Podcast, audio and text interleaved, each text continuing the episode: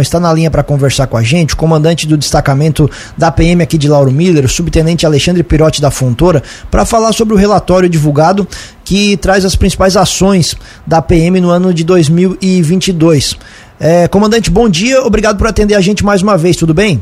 É, tudo bem, bom dia Thiago, bom dia Juliano, bom dia ouvintes da Cruz e Malta, aproveito também a oportunidade para desejar um feliz 2023 para os amigos aí da rádio e para todos os ouvintes. Imagina, para o senhor também desejo um ótimo 2023. O que, que o senhor pode destacar para a gente desse relatório divulgado sobre os trabalhos de vocês no ano passado? É, então, nós tivemos é, muitos avanços né, nesse ano de 2022, é, desde a parte interna quanto à parte externa, né, a parte operacional. É, na parte administrativa, tivemos avanços significativos ali na, na onde deixamos de usar o, o papel. A nosso, nossos trâmites internos passaram a ser, então, é, todos digitais, usando o mínimo de papel, e isso acaba gerando uma, uma enorme economia né, do dinheiro público, que acabamos é, revertendo esse dinheiro para outros pontos mais necessários. É, tivemos também, é, em razão da força política né, do município de Cocal do Sul, é, tivemos a aquisição de duas viaturas novas que vieram por emenda parlamentar. Até faço um, o agradecimento público aqui à deputada Ada de Luca e o deputado Gessé Lopes, que isso foi essencial para melhorarmos o nosso trabalho. Aproveitando essas duas viaturas novas, nós conseguimos implementar então uma segunda viatura, é, que é uma mais para a parte operacional e outra para a parte mais voltada à comunidade, à interação com a comunidade, é, visitas comerciais, visitas residenciais. É, também tivemos uma troca de armamento, conseguimos um fuzil novo 556 em substituição ao antigo e uma carabina nova também em substituição à antiga.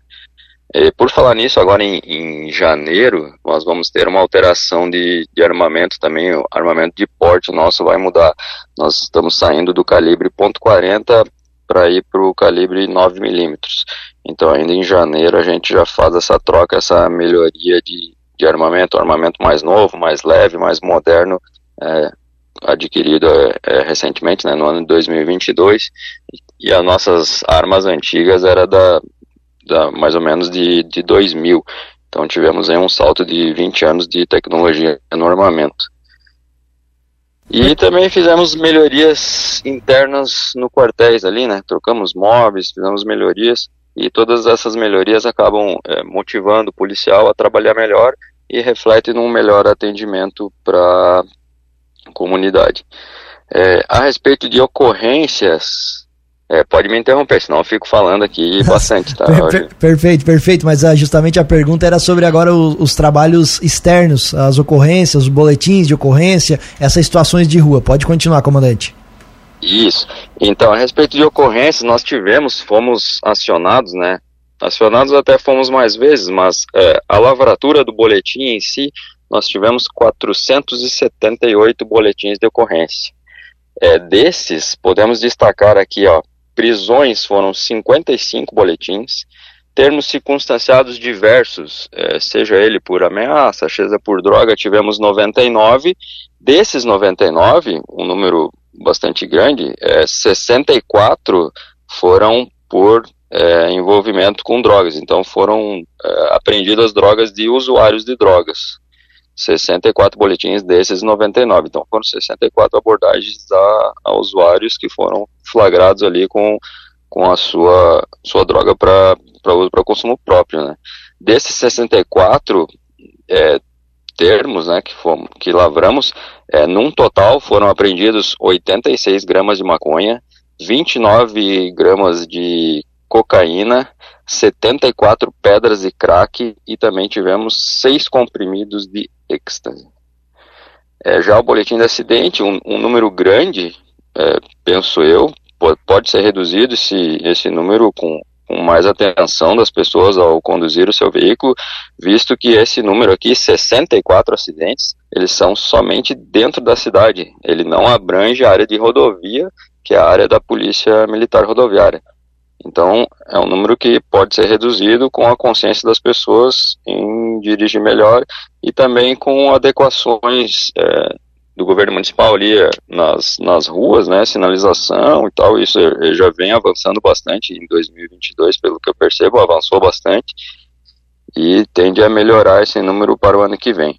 É, dos crimes de trânsito, onde já engloba também a embriaguez, tivemos 16 boletins.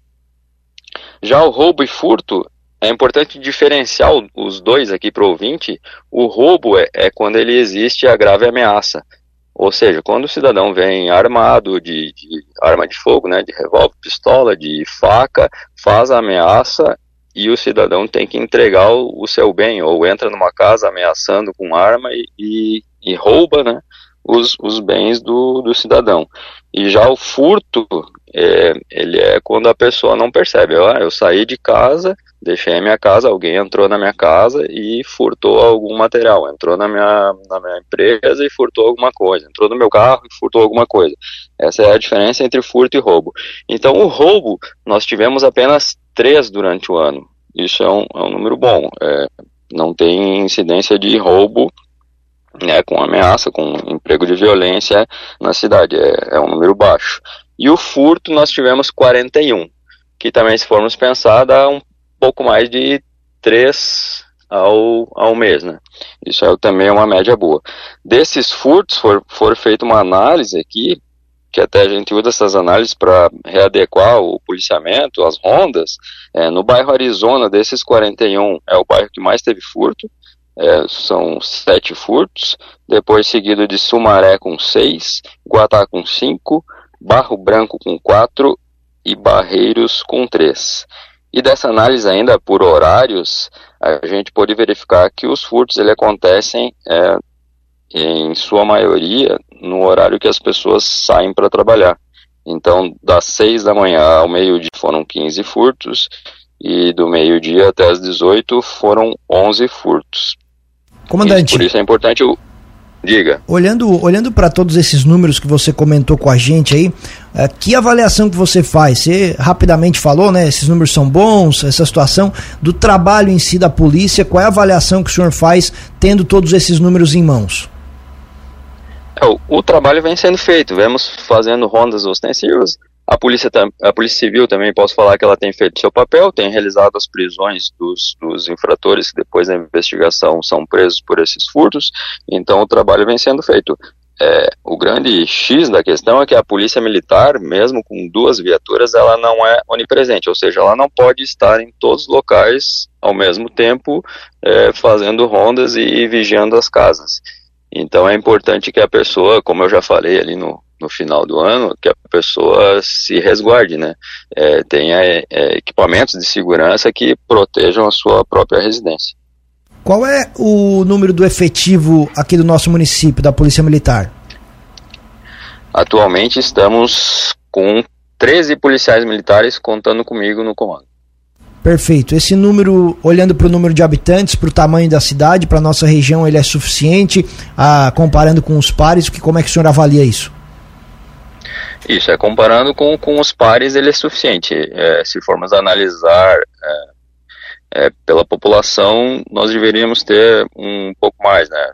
Digamos que um para cada, um policial para cada 800 habitantes, e aqui nós temos com cerca de um para cada 1.200. Então, se nós tivéssemos um efetivo de 16, 17, já daria para melhorar o, o, policiamento.